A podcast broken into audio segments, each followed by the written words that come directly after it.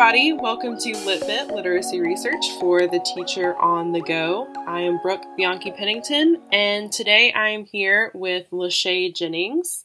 She is an instructor at ETSU and also um, with me in the doctoral program at UT in literacy studies. And we are here today to talk about science and literacy integration. So, first of all, um, Lachey, what are you um, interested in studying in literacy studies?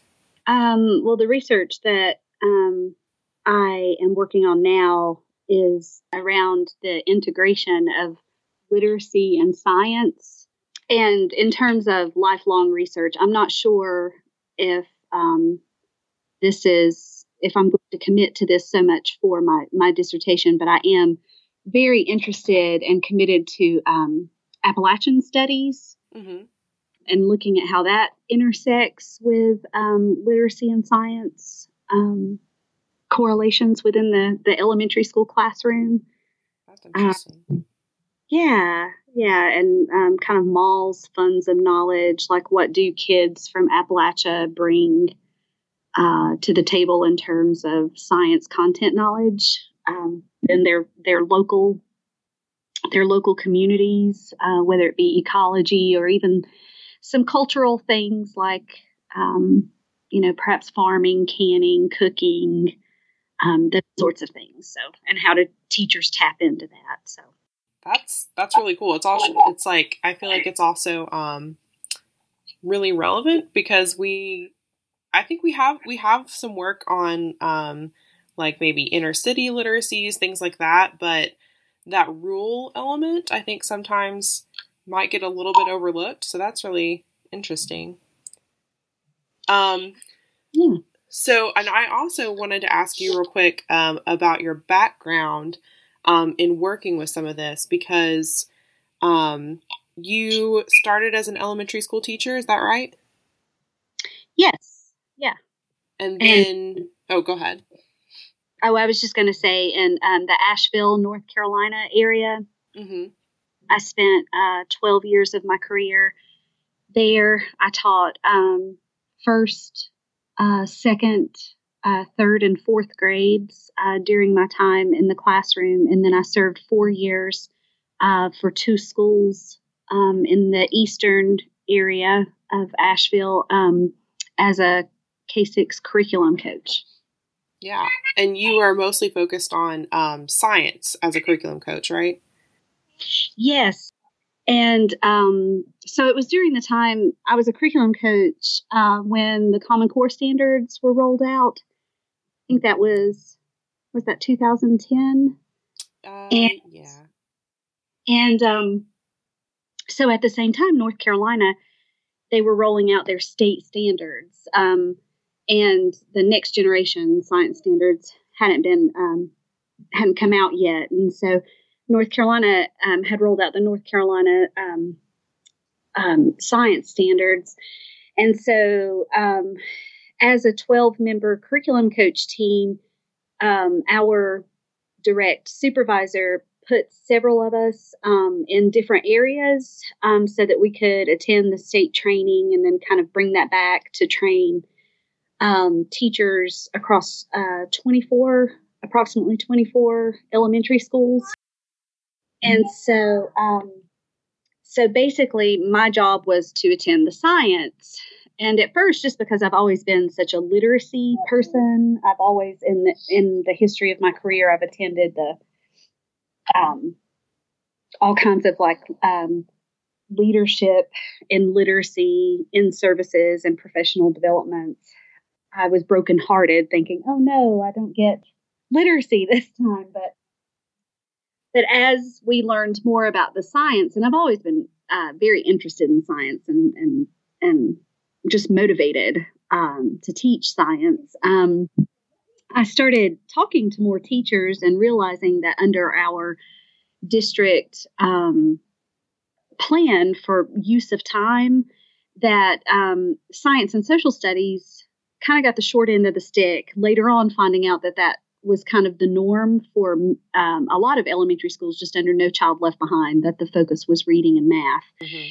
And um, so I started looking at because another part of Common Core standards um, was that shift to more content area literacy and uh, nonfiction expository texts. So, um, started brainstorming with some teachers how we could um, bring science more into the forefront.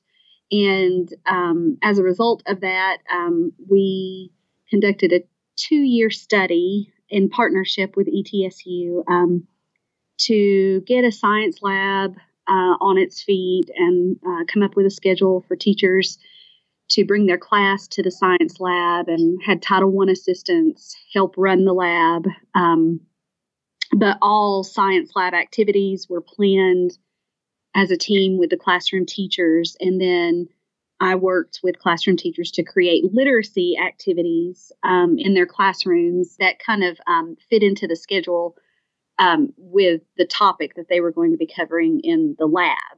Mm-hmm. So um, every student kept a pretty detailed uh, science notebook. Um, we developed assessments, um, and we really went by the 5E learning cycle, and we built their literacy aspects as part of that 5E learning cycle. Will you um, ex- uh, go over those five E's real quick for listeners? Um, yes. Well, the um, basically you start out with an engage, um, which is just to get language in the air, and that could be with a, a poem, um, a short reading. It could be an image projected at the front of the room. It could be um, a short demonstration, uh, you know, a science demonstration, just to kind of get the the language, get the class um, talking about the topic. And so um, after engage, you have explore, which the explore phase is the hands-on inquiry, inquiry in the science lab, mm-hmm. and um, then explain and elaborate. Um, and those two phases um, we agreed on were other good areas to have, like whole group um, reading activities or or shared reading um, with grade level texts um, and doing your your literacy activities, but basically connecting the words on the page to the actual hands-on inquiry that happened in the science lab. And, the final stage would be to evaluate, um, to um, you know, to to look at your assessments. And I think you, um, what really made me want to uh, bring you on the podcast was I think you did kind of a demonstration of this in one of our seminars that we had together um, with the tomatoes. So I think you started the engage with a poem about tomatoes. Yeah, yeah, that was that was great. yeah, so I really liked that. Um, you started with a poem, a really descriptive poem about tomatoes that just really described like the feel of them in your mouth and um, and I, I don't remember the poem specifically, but I remember um, just how descriptive it was and how vivid it was. And then you brought in um, for the explore part, um, like tomatoes from your garden, I think, right? Yeah, I did. Um, my daughter and I um, used uh, an old, uh, very old, um, uninhabited dog lot to create uh, to fill full of mulch and um, compost, and we actually um, did a little recycling experiment with that and to grow tomatoes to see what um, what types of soil they grew best in. And we documented it. So that was something that we really got into that summer and i really liked how you got us involved the class involved with that poem and then we got to like explore the tomatoes i could really see this working well in an elementary school classroom i mean it kept a bunch of um, you know graduate students in a night class engaged. So I feel like it could t- keep elementary school students engaged. Um, you know, we were feeling the tomatoes and exploring them. Um, and I just remember that really vividly as like an example of how you would combine, you know, start with a poem and then go into a hands-on science activity exploring kind of the natural world and then moving on from there.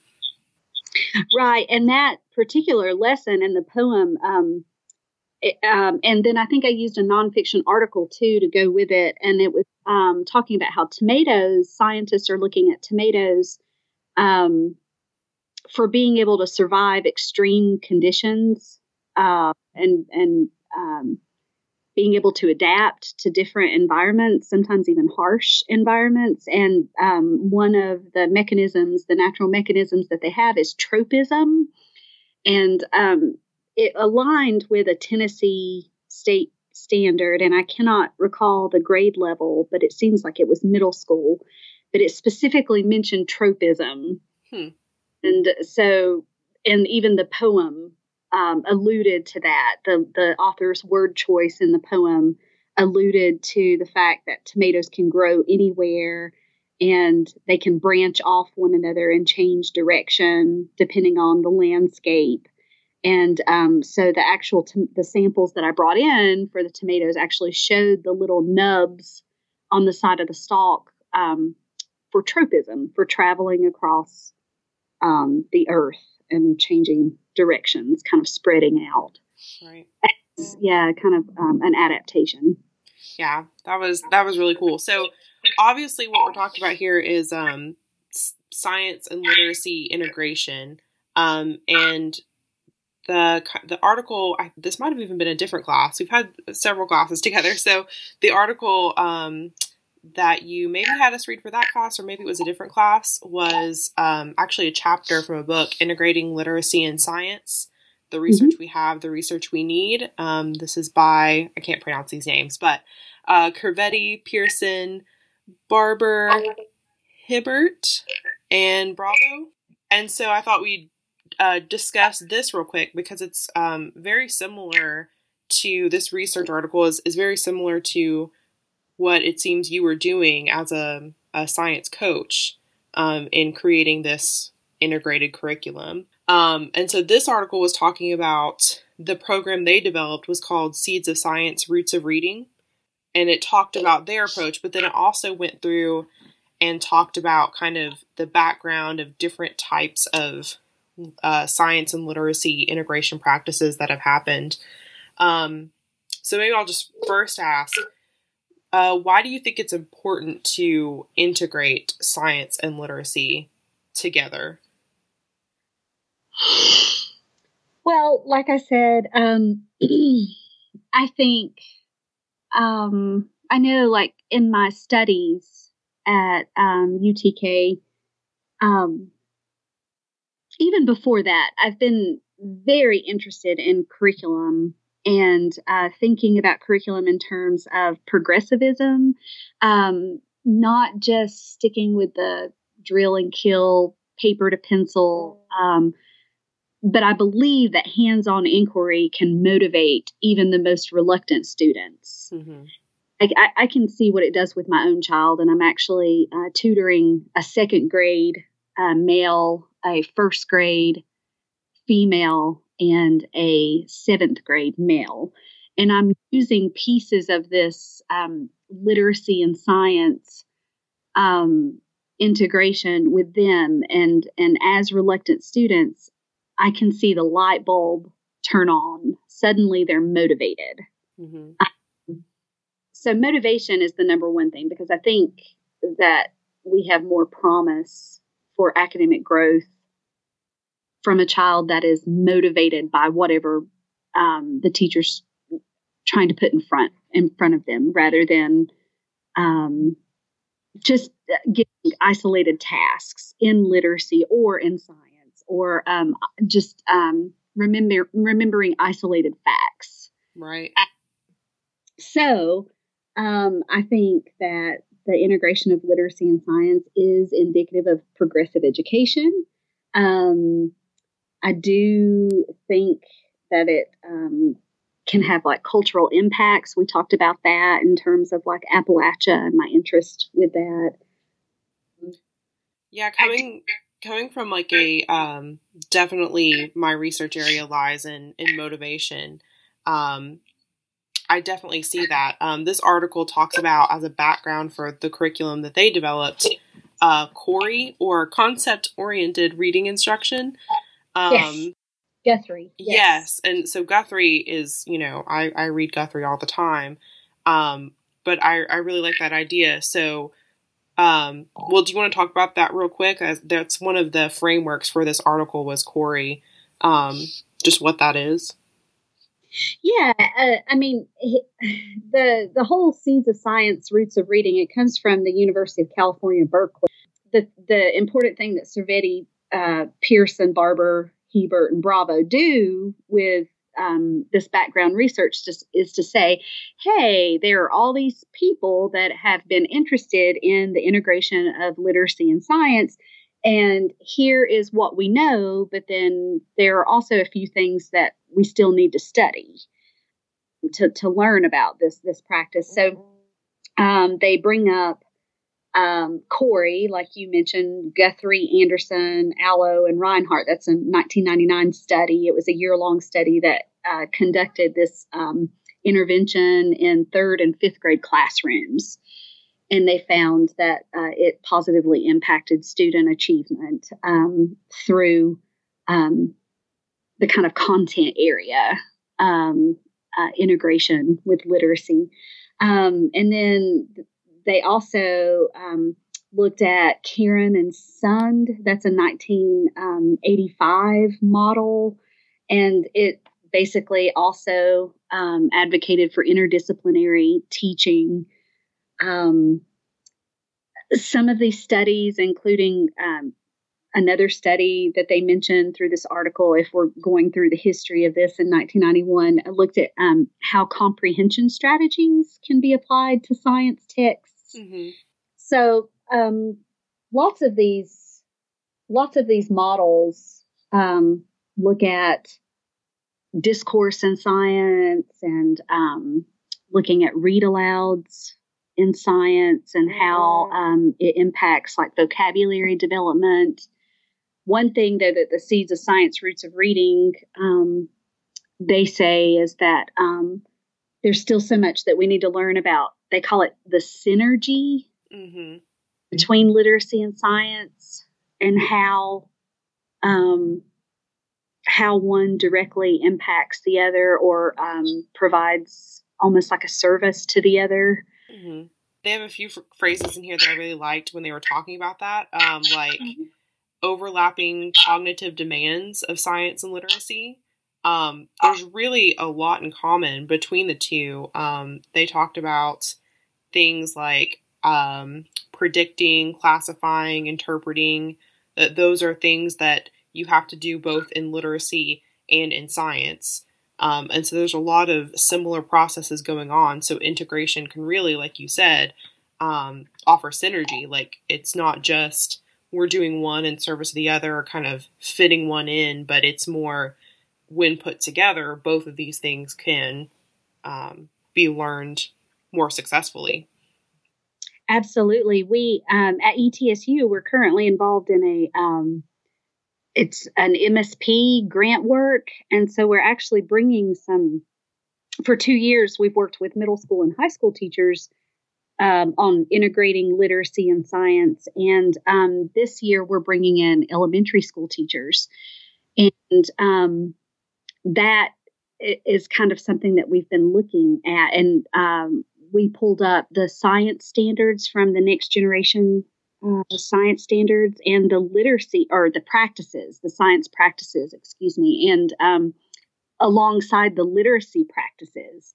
And the first activities that we have teachers do is draw a line from one to the other and how they match. And it's amazing how closely they really do match and that's kind of borne out even you know you were talking about the higher levels too if you think about the act um, the science section of the act is just reading with some charts. Um, and so that's you can see how how closely they're related. But some of these um, like i, I kind of just like the ideas of these because even if you don't pick up a particular method or a particular curriculum um, the concepts behind teaching these in tandem um, are really strong in this article. Like with the CORI one, uh, the idea is that um, something that literacy studies has talked about forever, which is kind of goal uh, oriented reading, knowledge goal. Um, mm-hmm. So starting with a question and then having students read to answer that question. Um, and that works really well with science when you start out with a hypothesis or a question or a, a wondering, as some of the other models call it. Um, and then they're just reading um, in order to help furnish that knowledge goal and combining that with real world experiments or hands on activities, things like that. Yes. I also like just piggybacking off what you just said, um, how they do discourse um, circles. Mm-hmm. Um, they talk about discourse and vocabulary of uh, science are two big areas. Um, and that has me thinking about in those of us really engaged in um, in the the importance of independent reading and self-selected reading. I know, at least in the elementary grades, um, I know we spend a lot of time talking about what does a a one-to-one self-selected reading conference look like between a teacher and a student, and how you tap into a student's reading ability and the types of texts that they choose on their own, and whether or not that they're able to successfully process and comprehend that text. And so this kind of makes me think about what would a literacy and science uh, teacher and student conference look like. So um, I'm trying to think about how that would fit into my study uh, because I would love to capture some audio clip, even just a five minute conversation between a teacher and a student around either a science experiment or even a piece of text um, after having had the hands-on experience just to just to look at the talk. Mm-hmm. i feel like um, some of these models provide kind of a you know a, a starting point for that. Like um, i believe it's the um, the guided inquiry supporting multiple literacies model um, that's talked about in here. Um, they talk about keeping, um, or not keeping, they actually talk about a text. The text, one of the main texts they use for their science um, curriculum was a scientist notebook. So instead of it being a traditional expository text, it was kind of a text that laid out um, a scientist's notes and thoughts about the process of learning and experimenting um, and so they the students would do hand-on experience hands-on experience the experiments. Um, and then, you know, I I didn't say it here, but I bet they would, you know, be taking their own notes and creating their own notebook. But they also had this, um, I guess, kind of professional one as a guide, um, as a mentor text to see how someone else was writing about science. Yeah, I mean, this this work has been going on for a long time, but I do think we still, even though we see the benefits, and I think it's pretty obvious to see the benefits of combining literacy and science, um, I do think it's sometimes still separated for lots of reasons. Um, did you encounter any, like, maybe pushback on trying to do um, this program or any kind of pushback on trying to combine literacy and science? Oh, yeah, for sure. I mean, we definitely uh, we're teaching in a testing culture.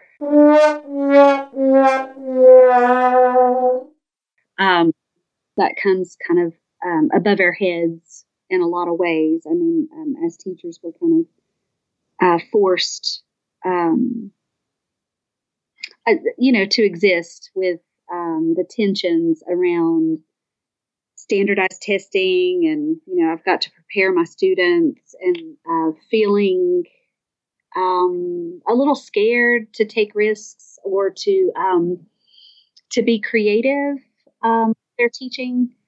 And i know um, but it it's so inspiring to see um, a teacher actually read through. I know for our summer professional development we have been working um, the program coordinators we've been working to try to uh, purchase to dig for these these texts these these beautiful trade books and picture books and um, and not only in expository text which i know the model you were just talking about the GIsML one big factor in that model is uh, looking at text genre too.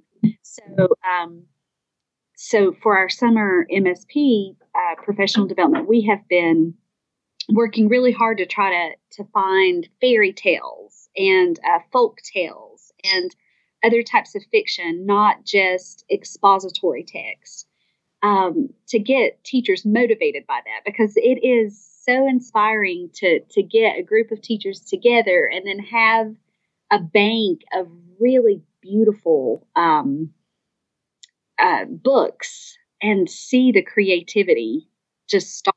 Oh, how I can use text sets to pair one up with an with another, and um, ultimately, I feel like that you still get to the same. You know, if if you need to put in a question that mirrors TCAP part of this, and um, then then you would have the freedom to do so. You could totally do that, and you could still work with expository text and fiction text. You could still address um, you know, the standard where you're reading across text. Um, but but you can do so in a way that's not so dry. Uh, uh you know, following a, a teacher's manual, or um, you know, to, to have something that you get excited about.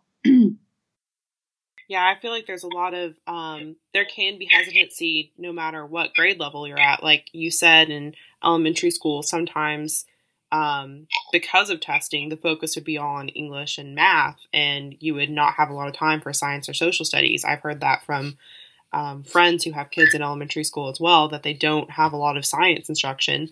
Or then when you move to middle school, um, I've heard stories recently of um, RTI um, cutting into they they carved out that time from science and social studies. Um, and then when you get into high school, it's a little different because you have it blocked off in different sections, and they they get the same amount of time.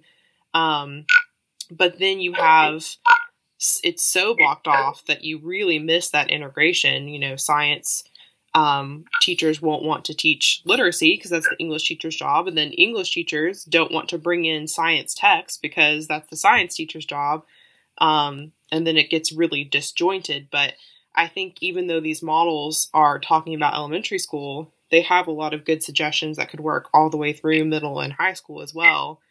Um, because I one one quote I really liked was they talked about science as a discourse about the natural world, and I think you mentioned that um, discourses, but they said biology is not plants and animals; it's language about plants and animals. Astronomy is not mm-hmm. plants and stars; it's a way of talking about planets and stars. Um, and so, you know, science is a language, a way of talking about things. And so that kind of metacognition of being able to learn how to talk about a poem is very similar to ha- learning how to talk about a plant. Um, so they really do, they can integrate really well. I agree. Um, and they talked about some of the um, concerns that maybe um, possibly science teachers or people who are um, focusing on science might be concerned with using text um, is that it might take away from the firsthand investigations. Um, but they kept talking about how the text can support those firsthand investigations, um, and it, it wouldn't be used to to replace the actual experiments the actual working through things in, in the real world. It would just be used to supplement it, to engage with it, to have a better mode of understanding it and writing about it and discussing it. Um, absolutely. Uh, specifically, within the Seeds of Science Roots of Reading article, uh, reads that uh, reading and writing are taught and applied as means to build scientific understandings and to participate in a world of scientific inquiry. And then the, the vocabulary and the word knowledge that students acquire during a unit would spur on the literacy development. Yeah, they had a really good point about the vocabulary there, saying that, um, you know, seeing, trying to integrate it you think about having to teach literacy and having a list of vocabulary words and like teaching that over teaching the big concepts, but they make a good point saying that um, vocabulary words are concepts. And so when you teach a word, you're really teaching a big concept, and that you have to learn a lot of those big conceptual words in science. Um, and sometimes it's hard. Like, I, I know I hear science teachers worry um, that their students you know that, that they can't understand the textbook or they can't understand um, any information they give them. They haven't built up specific science literacies. Um, so integrating literacy into science will help them be able to read in that context as well as read in um, other contexts. Um, yeah it makes me think about my daughter. Um, we were planting in our garden and she's five.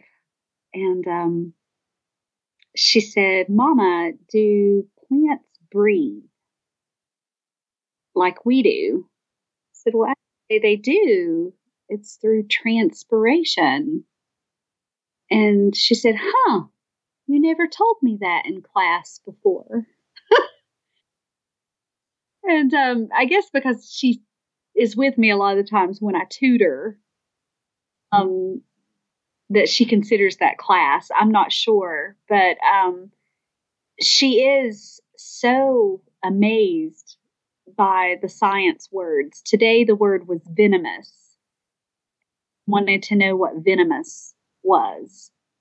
Um, and two, I caught myself saying over the transpiration comment, well, Zoe, we, we haven't really had an opportunity to talk about that before and now that we are here side by side planting you know and and working on our garden and seeing these little squash seedlings come up um, because we have that experience right now we have our hands in the dirt right there it is in front of us it does offer an opportunity to talk about the word transpiration.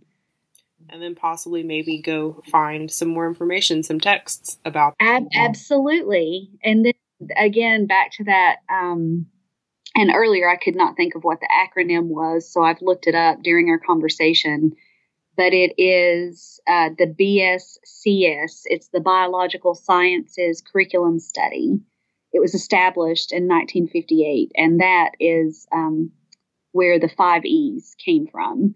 And found that the teachers that I worked with um, in integrating literacy and science, we were so trained in the balanced literacy model to have like your whole group shared reading, then your small group guided reading, your word study, your writer's workshop, um, your word block, that it was a new way of thinking about it. We had to take that model and kind of merge it into this idea that the five E's, um, you know, literacy could happen in a different way than that those isolated 45 minute blocks of a certain type of reading or a certain type of writing.